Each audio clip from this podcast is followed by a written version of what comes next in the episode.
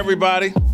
Hopefully, this will be the last time I'm hosting this Saturday edition of Fearless with Jason Whitlock, the highlights. Uncle Jimmy should be back with us next week. We're all looking forward to that. That'll be awesome. Uh, without Uncle Jimmy this week, though, we still had an incredible week. Uh, I'm very proud of the entire week's worth of fire starters.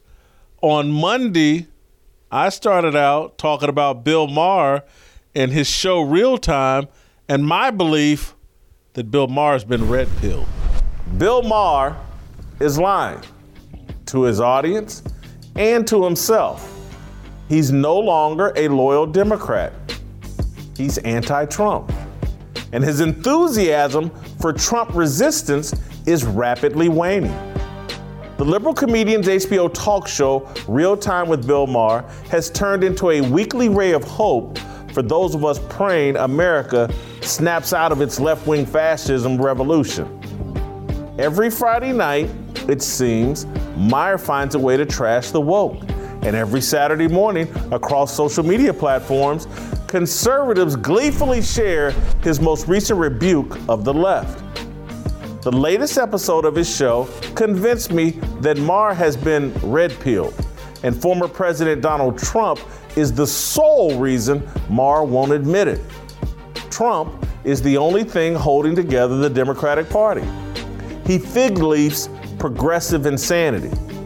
On Friday, Maher opened his panel discussion addressing the Biden administration's catastrophic handling of our withdrawal from Afghanistan.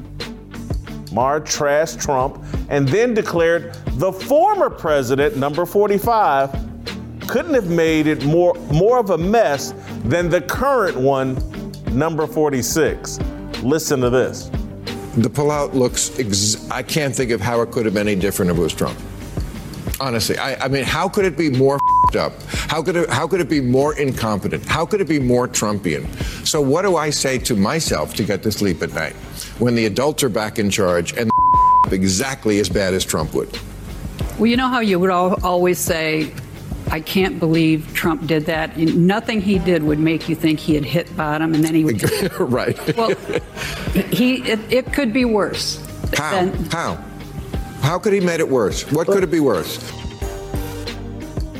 Mm, that was Jackie Calmes. She's a columnist uh, for the LA Times, the Washington Bureau. Again, when faced with trying to explain what's going on in America, the only thing Jackie Calmes could think to say is, well, it could be worse. Donald Trump could be president. That should be the slogan of the Democratic Party. It could be worse. I got to give Maher credit for pushing back and demanding that Calmes explain how things could be worse. You just saw it, heard for yourself. She had no answer. She backpedaled and started claiming she wasn't trying to defend the Biden administration. The left is a house of Trump cards. Remove Trump, and the progressive movement immediately collapses beneath the weight of its bullshit remove Trump, and the left can't defend the authoritarian actions it's taking to overhaul America's cultural norms. Without Trump, Facebook's Mark Zuckerberg and Twitter's Jack Dorsey would be viewed as treasonous villains for their censorship of free speech. Trump resistance justifies infringement of the Constitution's First Amendment. Big tech, especially smartphones, has too much influence over American society. On Friday, Maher ended his show explaining the negative impact of our cellular devices. Maher understands that smartphones and social media apps are disconnecting and dividing us. Trump resistance is the lone catalyst and justification for corporate media framing the events at the Capitol on January 6th as an insurrection the insurrection, that's the big lie. No one authentically believes you can overthrow the government with flagpoles, moose heads, and zip ties. The Taliban, they staged an insurrection in Afghanistan. Trump supporters staged an unruly criminal protest that never reached the level of violence seen at a typical Antifa or Black Lives Matter protest. Without Trump, the left would have to vigorously defend its contention that men can be birthing people. You've heard that, right? Birthing people. It would also be forced to defend allowing biological men to compete against women in sports. Would America's laissez faire policy at our southern border exist without Trump? Our immigration policy makes no sense. It can't be defended. It doesn't serve the greater good of our country. It's as big of a mess as Afghanistan. We're allowing illegal immigrants to flood our country simply because doing so is anti Trump. Critical race theory depends on Trump resistance for legitimacy. It can't survive scrutiny and analysis. On Friday, Maher and his interview guest, gay conservative writer Andrew Sullivan, mocked the New York Times 1619 Project and complained that the left has moved away from the goal of a colorblind society. You should watch his Friday show. It was amazing. Maher flirted with multiple third rails, including suggesting that vaccines and masks shouldn't be regarded as, more impo- as a more important response to COVID than exercise, losing weight, and healthy and a healthy diet. And yes, I'm talking about myself. Watching Maher on Friday made me ponder what the world would be like if Trump abandoned politics. Would it hasten the collapse of the fascist left? If you remove the Trump card, would it force the fake leftists to confront the fraudulence of the rest of the progressives' hand? I believe at this point, the majority of leftists are fake. And I say that in all sincerity. The majority of leftists are fake. Black people, the house pets of liberals, are required to hate Trump and all conservatives. Gangbangers and drug dealers command more respect in the black community than black Trump supporters. There's nearly as much pressure on white people. Who wants the baggage of being assumed as racist for espousing conservative beliefs? Disavow Trump and support leftist policy protects you from accusations of homophobia, racism, and misogyny pretending to be a Democrat exempts you from being held accountable for any violations of political correctness. Late night comedian Jimmy Kimmel co hosted The Man Show and performed in blackface. He's in good standing. Meanwhile, Jeopardy just canceled its brand new host because of things he said on a podcast no one listened to 10 years ago. No one even knows his name but he got canceled for stuff he said 10 years ago that everybody ignored, and we still don't know what he said that was bad. Maher recognizes this hypocrisy, and he likely knows that he would be canceled too if he didn't keep up the charade of being a loyal Democrat and devout Trump hater. Trump hate is the Democratic platform. It justifies Afghanistan, the border, 20 new genders, censorship, critical racism theory, mandating experimental vaccines, and Alexandria Ocasio Cortez. Sometimes I think Trump has proven his point. He awakened the public to the swamp, the financial alliance among global corporations, political elites, and America's adversaries. Does he have more to offer? Or is he now an impediment, a blinding force that stops well intentioned people from seeing the damage the other side is doing to America? Could Trump save America by stepping aside and fully exposing the lunacy of the left? What I'm suggesting reminds me of the strategy that civil rights workers used to defeat segregationists. Bible carrying men and women put on their Sunday best clothes and let photographers and cameramen document the behavior of bigots. The images won the civil rights movement.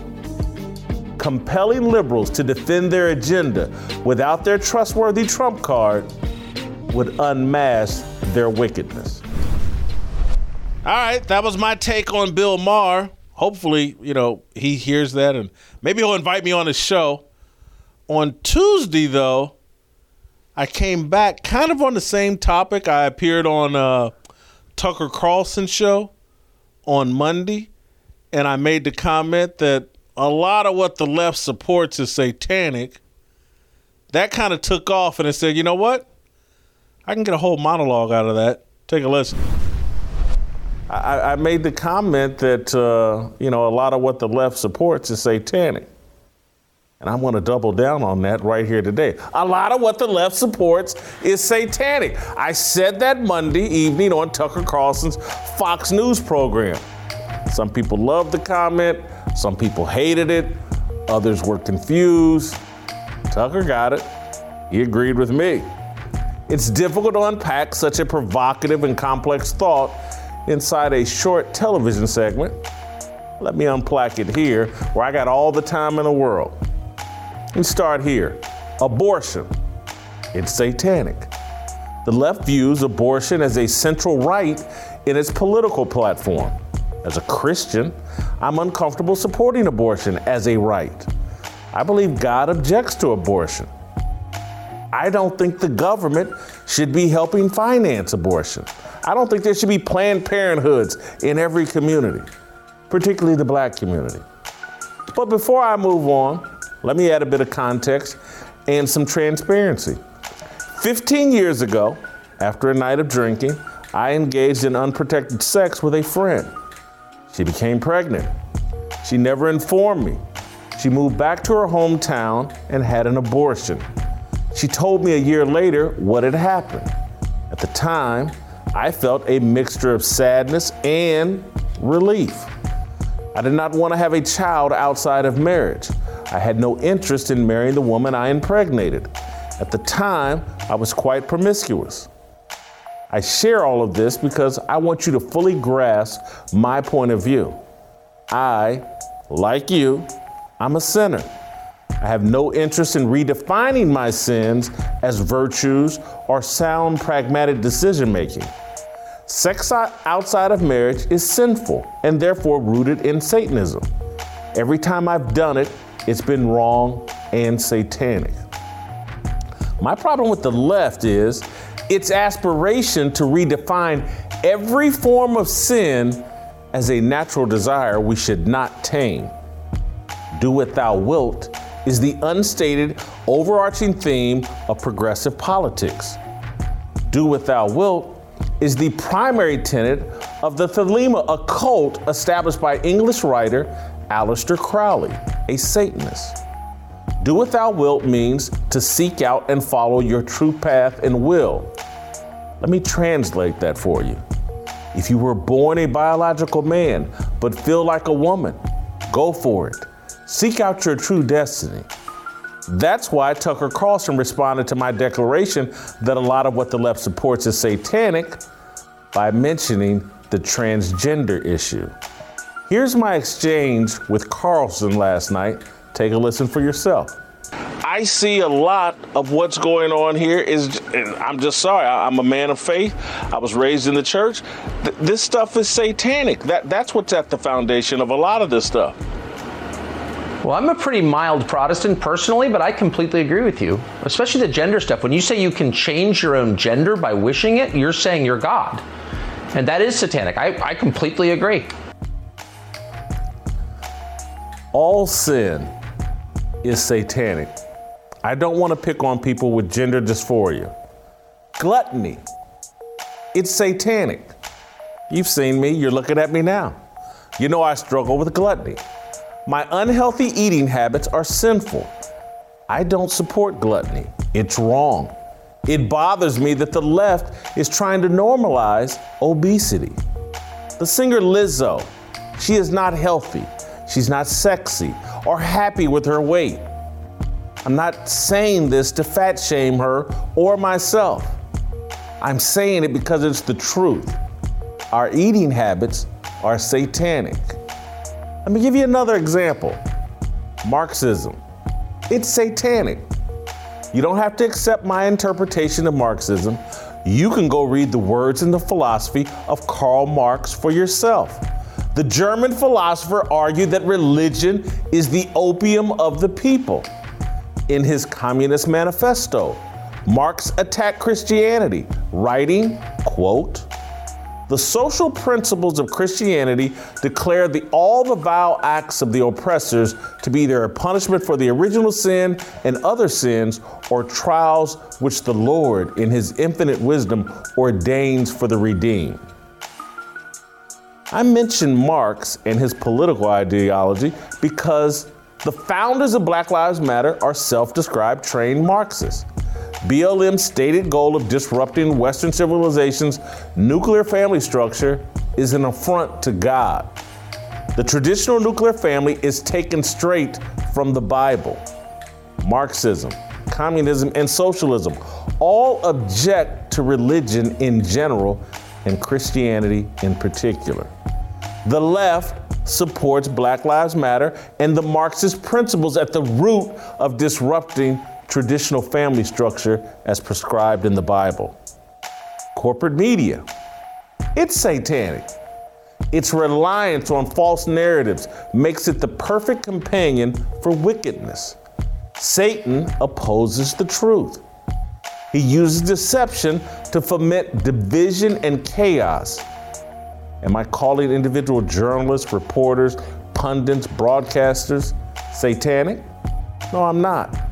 I'm saying they work within a system that purposely deceives the public and they know it. Black Lives Matters is a perfect example. Everyone knows that police are not systemically and or randomly executing black men. The raw data conclusively refutes the ridiculous narrative. On average, police kill a tiny number of U.S. citizens per year, especially when you consider how heavily armed we are here. Police kill roughly 1,100 people per year. About 450 of those victims are white, and approximately 250 of them are black. The number of those victims who are unarmed and pose no threat is minuscule. But the mainstream media has spent the past decade pretending that every traffic stop is a life or death experience for black people. Based on media coverage, you think black people run in panic every time we see a police officer. Oh my God, the police! The police! I can't it's the police! Call a gangster disciple. Call the Bloods and the Crips. Save me from the police. That's what the media pretends. Like, oh my God. My father carried a 38 revolver every day of his life. It wasn't to protect him from the police. I, get, I look at a lot of these people on TV, I'm like, what hood have they ever been in? There wasn't little conversations about, oh my God, Detective Armstrong may come down here and shoot me. Oh, I hope Officer Friendly ain't tripping tonight when we go to the skating rink. Do, I'm saying, do you, you remember going to the skating rink and worrying about whether Pookie and him was gonna act up and be shooting out in the parking lot? That's reality. Everybody that lives in any community, but particularly black inner city communities, knows that's the damn reality.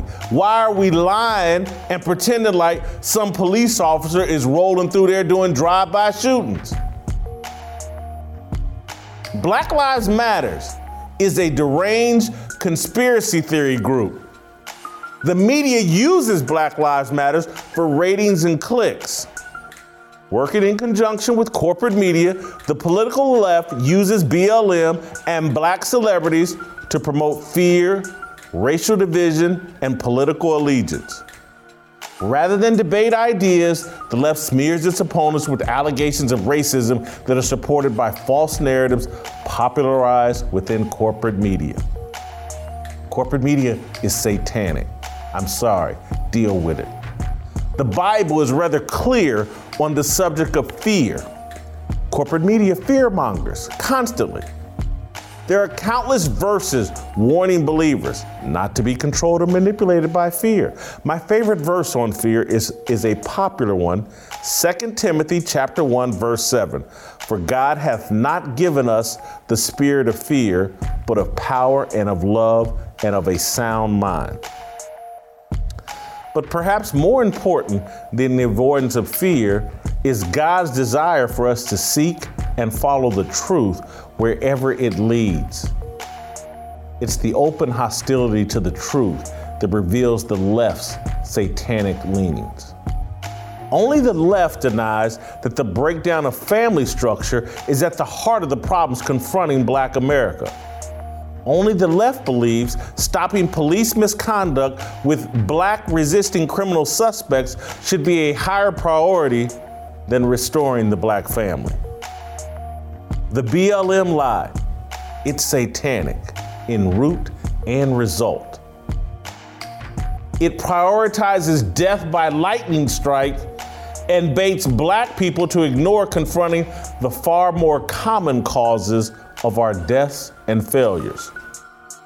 A lot of what the political left supports is satanic. I admit the satanic nature of my gluttony and other sins. I wish the left would own, acknowledge, and repent their sins. Oh man, I hope my friends on the left forgive me for that one. But hey, it's what I think. I'm trying to put some pressure on them. It's not just, you know, people I love are on the left. Uh, but on Wednesday, I moved on to a more familiar topic for a lot of my fans. I started talking about the NFL. And there's been some interesting fights in the stands at NFL games. And I think it's an indication of what this NFL season is going to be like for fans seated in the stands. Take a listen. Pittsburgh police are investigating a brawl between a lone black man and a white couple that took place in the stands at Saturday's Lions Steelers exhibition game. The melee was captured on a camera phone and shared across social media platforms. Perhaps you've seen the video. It is seemingly everywhere. Take a look at this for yourself.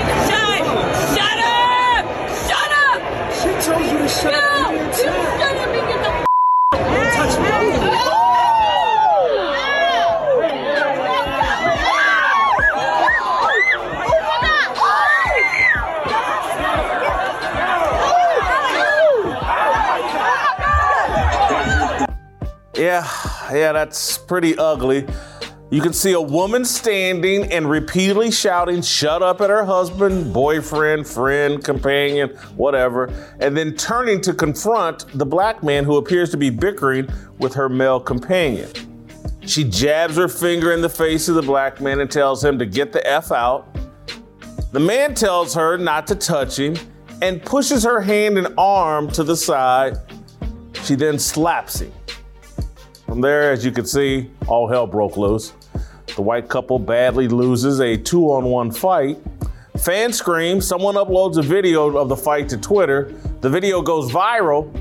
People across social media take sides, debating who, who instigated the fight. Did the black man unjustly push her first? Did the white woman spark the entire fiasco? Did, was the guy wrong for responding to being slapped in the face? None of that is all that interesting. You can argue either side. I happen to believe the woman wrongly threw gasoline on a lit match. Her male companion was seated and seemed to be doing all he could not to engage with the idiot intent on a confrontation.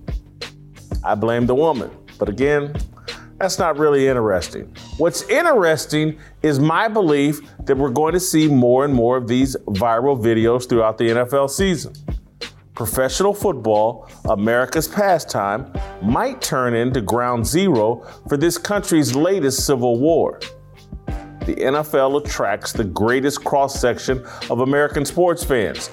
Both good old boys and homeboys love the NFL. So do the women who love them. The vaxxed and the unvaxxed. They love watching Tom Brady take on Lamar Jackson. Trump supporters and Trump haters They sit next to each other at NFL stadiums. Notice I didn't say Trump supporters and Biden supporters. I'm not sure if there are any Biden supporters. It's Trump supporters and Trump haters. They sit at the same stadium. No one really cares about Biden. But the difference, the differences we used to ignore when we attended sporting events are now omnipresent within our minds. All human action, interaction, is interpreted through the lenses that assess skin color, political identity, sexual orientation, gender beliefs, and whatever else smartphones and social media apps have prioritized in our brains. We used to judge fans by the jerseys they wore. Not anymore. We now look much deeper. Does the fan wear a mask? Does he or she wear a mask properly? Is it covering their nose and mouth? Does that mask say Black Lives Matter? Or does it say MAGA? Or does it say Trump? Oh, is that fan unvaxxed and coughing? My point is, we're all potential lit matches waiting to be sparked. Alcohol and emotion are the accelerants. Maybe women too. Two weeks ago, inside Los Angeles' shiny new SoFi Stadium, a similar fan, fan brawl went viral across social media. The Rams and the Chargers were playing. This brawl appears to be between mostly Rams fans, but take a look for yourself.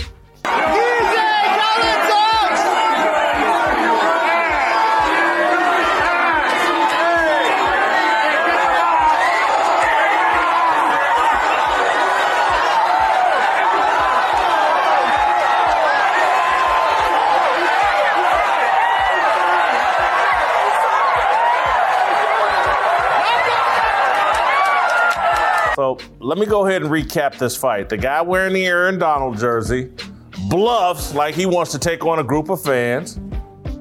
He then thinks better of it, turns his back, and begins to walk away.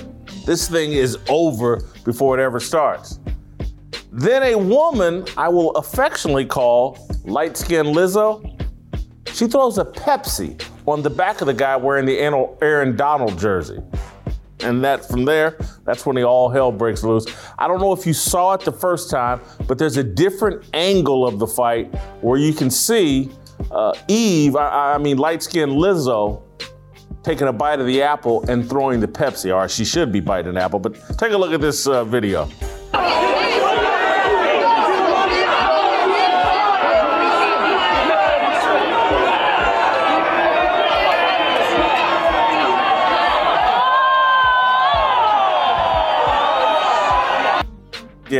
Yeah. That's Eve taking a bite of the apple. The serpent told her, hey, you know what? Throw a Pepsi on this guy. That'll help settle things down. That'll make it better. Light skinned Lizzo should be charged with a hate crime or sparking a melee, a brawl, or what, instigating a riot. But anyway, maybe these two fights are just isolated incidents. Fights have been taking place inside football stadiums for years. However, I suspect we're going to be seeing more of them spill out over social media this season. America is filled with rage and tension. Listen to this, I, I, and stick with me here. I'm going to connect something to football that you normally wouldn't. Despite fewer vehicles being on the road due to the COVID pandemic, traffic fatalities have risen across America. Less cars on the street, more traffic fatalities. What could that be? Is there a bit too much tension? Are we too addicted to our smartphones, thinking the world is going to end if we miss this text, if we miss the next update on our social media app, and so we're looking at our phone? Are we just more intense? Then check out this, this next one here is not just road rage, also deaths from road rage, also skyrocketing over the last year since the pandemic. We're on pins and needles. We're angry. We've been programmed to hate and assume the worst about each other. It feels as if the puppet masters are frustrated we no longer have world wars, so they're promoting civil wars across the globe. The Purge, you seen that series of movies? It could potentially start at an NFL stadium near you. All right, all right, all right. Now it's time to get to what I believe may be my greatest fire starter monologue column that I've done at least in the last 30, 40 days. I'm not going to call it the greatest of all time, although it's very creative. Somehow, Rachel Nichols got dumped from ESPN, and I connected it to the Taliban.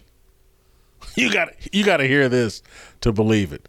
The Taliban, Rachel Nichols, Afghanistan, and ESPN ESPN president Jimmy Pitaro all wrapped in the same package. Listen to this. ESPN president Jimmy Pitaro is engaged in a prolonged war with the Taliban, commonly referred to in sports media circles as the BLM, LGBTQ plus alphabet mafia.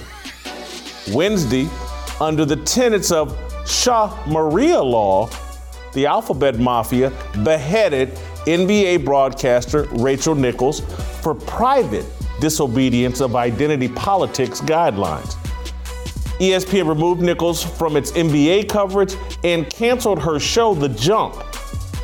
With a year left on her contract, according to reports, Nichols will no longer appear on the worldwide leader in sports. A year ago, Nichols, a white Jewish woman, gossiped with a male member of her tribe about ESPN management handing black colleague Maria Taylor a job that had been contractually promised to Nichols. Unbeknownst to Nichols, her comments were accidentally recorded by a camera within her Orlando hotel room and subsequently shared with leadership of a Taliban cell headquartered in Bristol, Connecticut. Because Nichols made these inconsequential comments during the summer of 2020, the first holy holiday celebrating the death of career criminal St. George Floyd, the Alphabet Mafia placed a bounty on Nichols' career at ESPN. Working with Maria Taylor, the Alphabet Mafia newspaper of record, the New York Times, smeared Nichols as a bigot, forcing Jimmy Pitaro to execute Nichols. Now, some critics are comparing Pitaro to US President Joe Biden, saying Pitaro's submission to the sports media Taliban is analogous to Biden's catastrophic Afghanistan exit. The New York Post influential media critic Andrew Marchand published a column Wednesday night blaming Pitaro for fumbling the Nichols Taylor dispute. Writing, quote, in the history of sports media mi- mismanagement, the way ESPN handled Rachel Nichols' situation may not be the worst, but it can make a case. The fiasco was the result of embarrassing, indecisive management from ESPN chairman Jimmy Pitaro on down. More than a year ago, ESPN did not do anything of substance about Nichols' comments when they first found out about them. Nothing. Nada. End quote. It's a fair take. However, I disagree. I am far more sympathetic to Pitaro's plight. Let me give some full disclosure here. ESPN rehired me in 2013 to found a website dedicated to covering the intersection of sports, race, and culture. Unfortunately, my black skin did not compensate for my woke shortcomings, my faith based conservative values, and my toxic masculinity. I was a frequent target of Deadspin's attacks. ESPN fired me in 2015. Six years ago, I was Rachel Nichols, a sacrifice to the Alphabet Mafia. Pitaro inherited the Alphabet War from his predecessor, former ESPN president John Skipper. From 2012 through 2017, Skipper surrendered complete control of the network to the terror group Deadspin and its infamous warlord, Nick Denton, the Osama bin Laden of the Alphabet Mafia.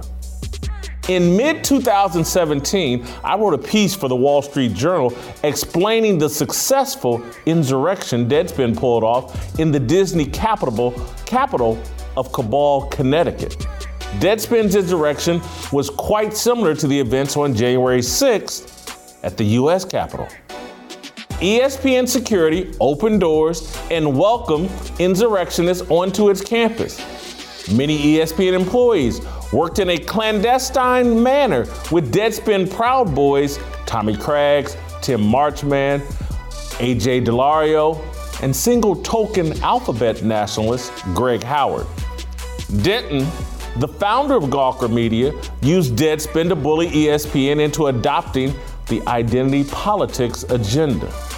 For years, Deadspin attacked ESPN executives relentlessly, exposing embarrassing details about the sexual malfeasance of the network's executives and personalities. Fear of being t- a target of Deadspin's investigative team terrified ESPN leadership, especially Skipper. In 2018, Skipper was forced to resign when it became public that someone was using his cocaine addiction in an alleged extortion plot. I'm not making that up. Skipper resigned over a cocaine extortion plot. Skipper and ESPN's longtime head of human resources and Alphabet Mafia soldier, Paul Richardson, negotiated a secret peace agreement with Deadspin. Richardson was the longtime head of human resources for ESPN.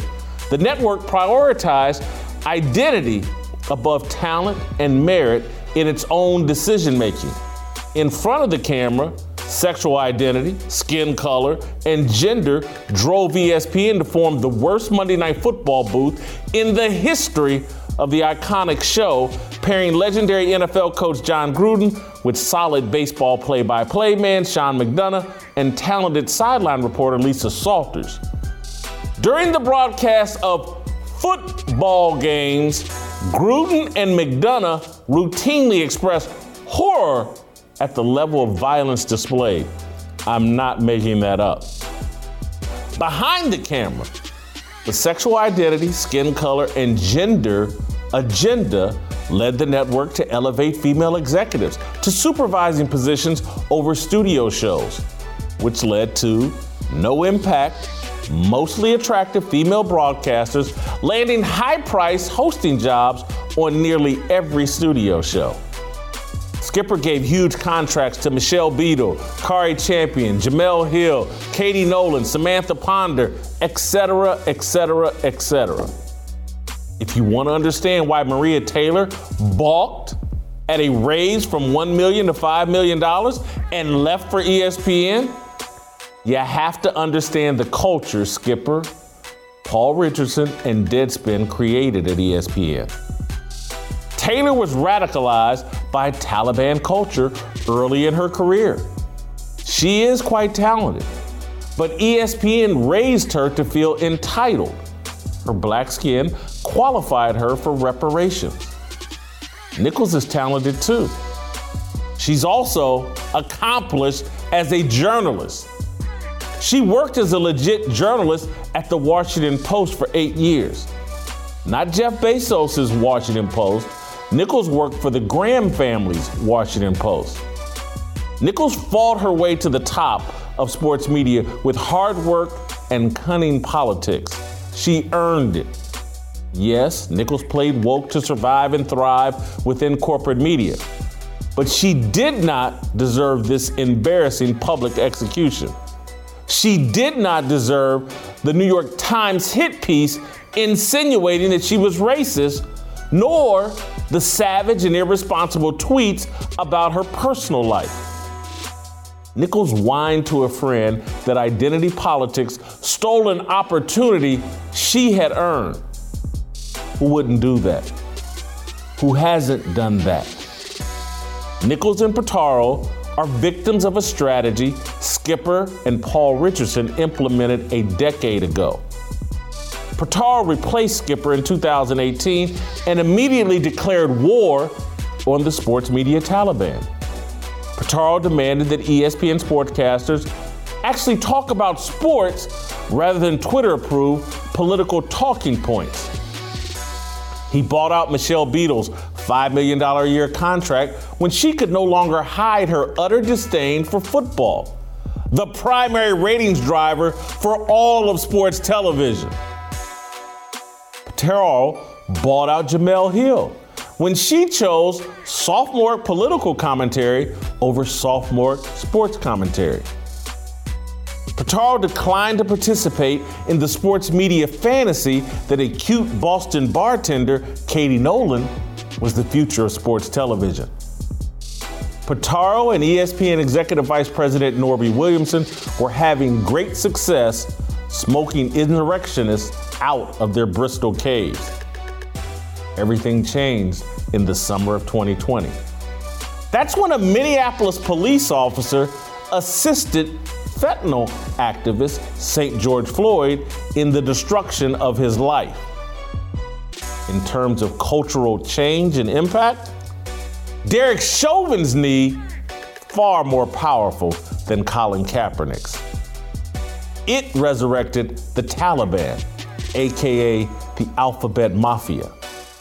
Insurrectionists in sports media and across American culture glorified St. George Floyd so they could use him to seize power and exact revenge on the infidels who stray from or don't adhere to the politics of identity.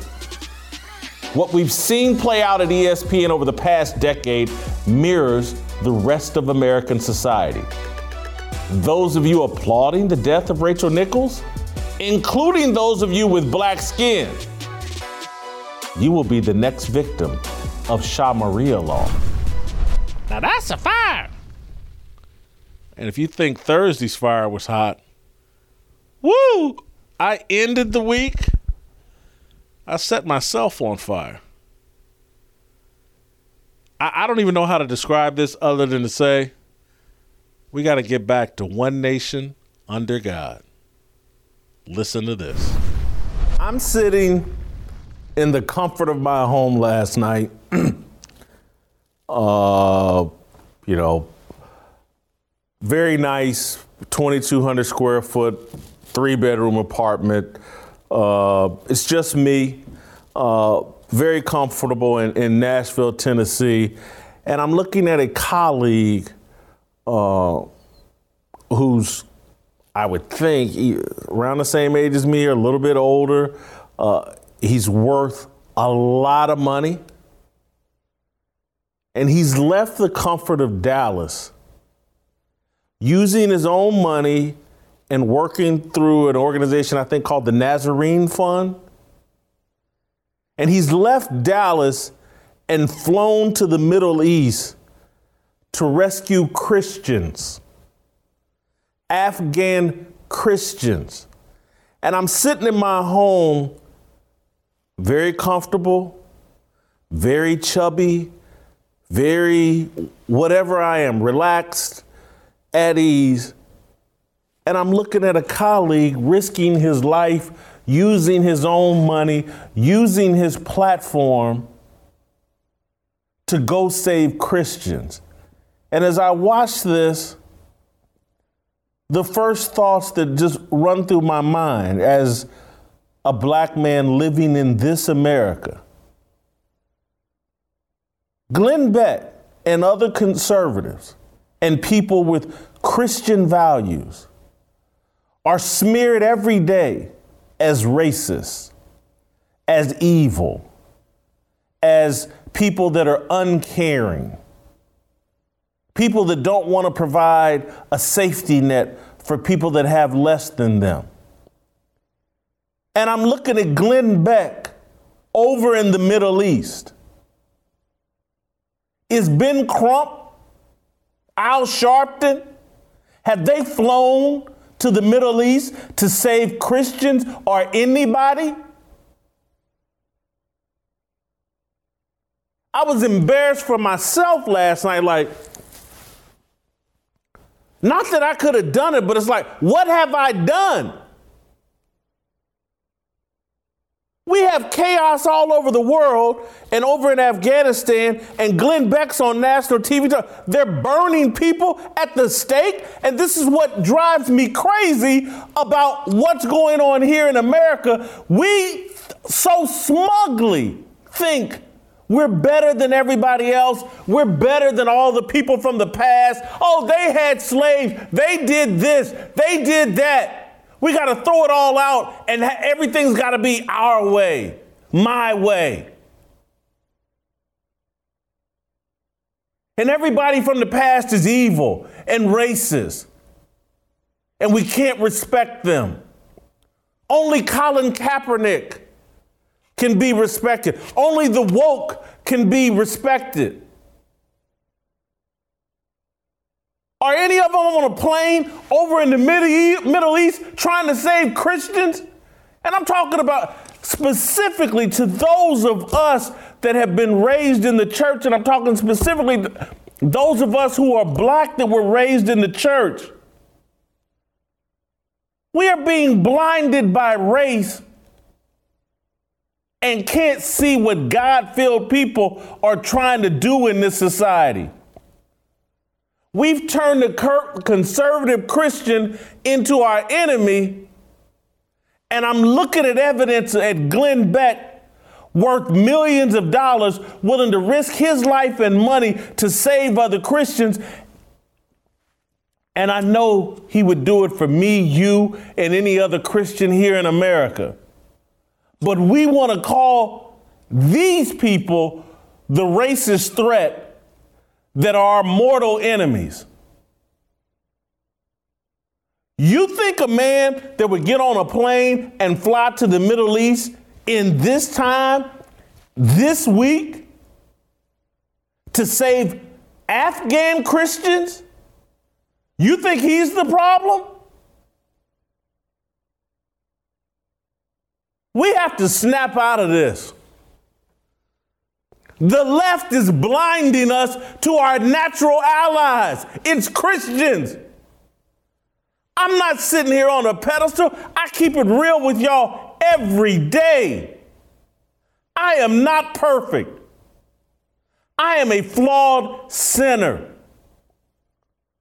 I'm not coming to you from above. I'm not ridiculing your sin because I'm a sinner. Damn it, we got to cut this out. We can't keep destroying our natural allies because the left has told, oh, they're Trump supporters. That same Trump supporter might be the person that saves your life because of their Christian beliefs.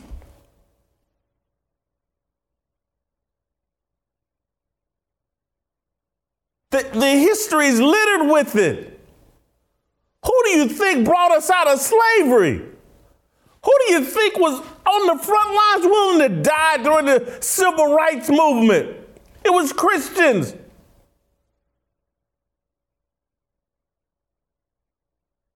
We think everything is black and white. And the only judgment we need to make is what skin color a person has. And then what, what political point of view do they have? Oh, he's a Republican. He's my enemy. Are you kidding me? You can look at a man with that kind of wealth and money, his own family to, to, be concerned about. He will get on a plane to go save Christians in the Middle East, and you think that's your enemy? I'm sorry. And, and I brought my Bible and I'm about to curse and I'm trying not to. But you're a fucking idiot.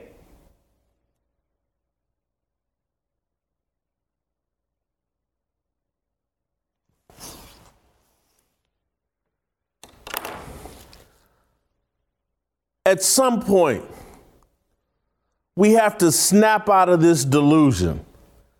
And I'm not trying to cast everybody on the left as evil. I'm not trying to cast non believers as evil. I'm just trying to tell you what I know. If you want to improve yourself and improve this country, we have to go back to one nation under God. It's the only thing that can save this country. And I say that uh, I've written, I've talked about, I've pictures. Y'all know who I am. I'm not Billy Graham. I'm not TD Jakes. I've lived in the world. I've done it all. I'm not coming to you from some religious high horse. I'm coming to you from a logical perspective and understanding of American history and a growing understanding of world history. Our salvation is through Christ. I'm not telling you, oh, what church to go to. I'm not telling you even got to go to church. But we must restore Christian values to our culture. We have to look at something more important than our skin color when we're evaluating people and when we're, when we're evaluating the actions we should take who we should look to for support, guidance, leadership. We accomplish great things in this country because we put some Christian values at the forefront. And what that will do is make you tame your uncivilized desires. It's only going to get better next week. Uncle Jimmy will be back. I think he's over COVID. He's over all of his issues. Fearless with Jason Whitlock will be even better next week.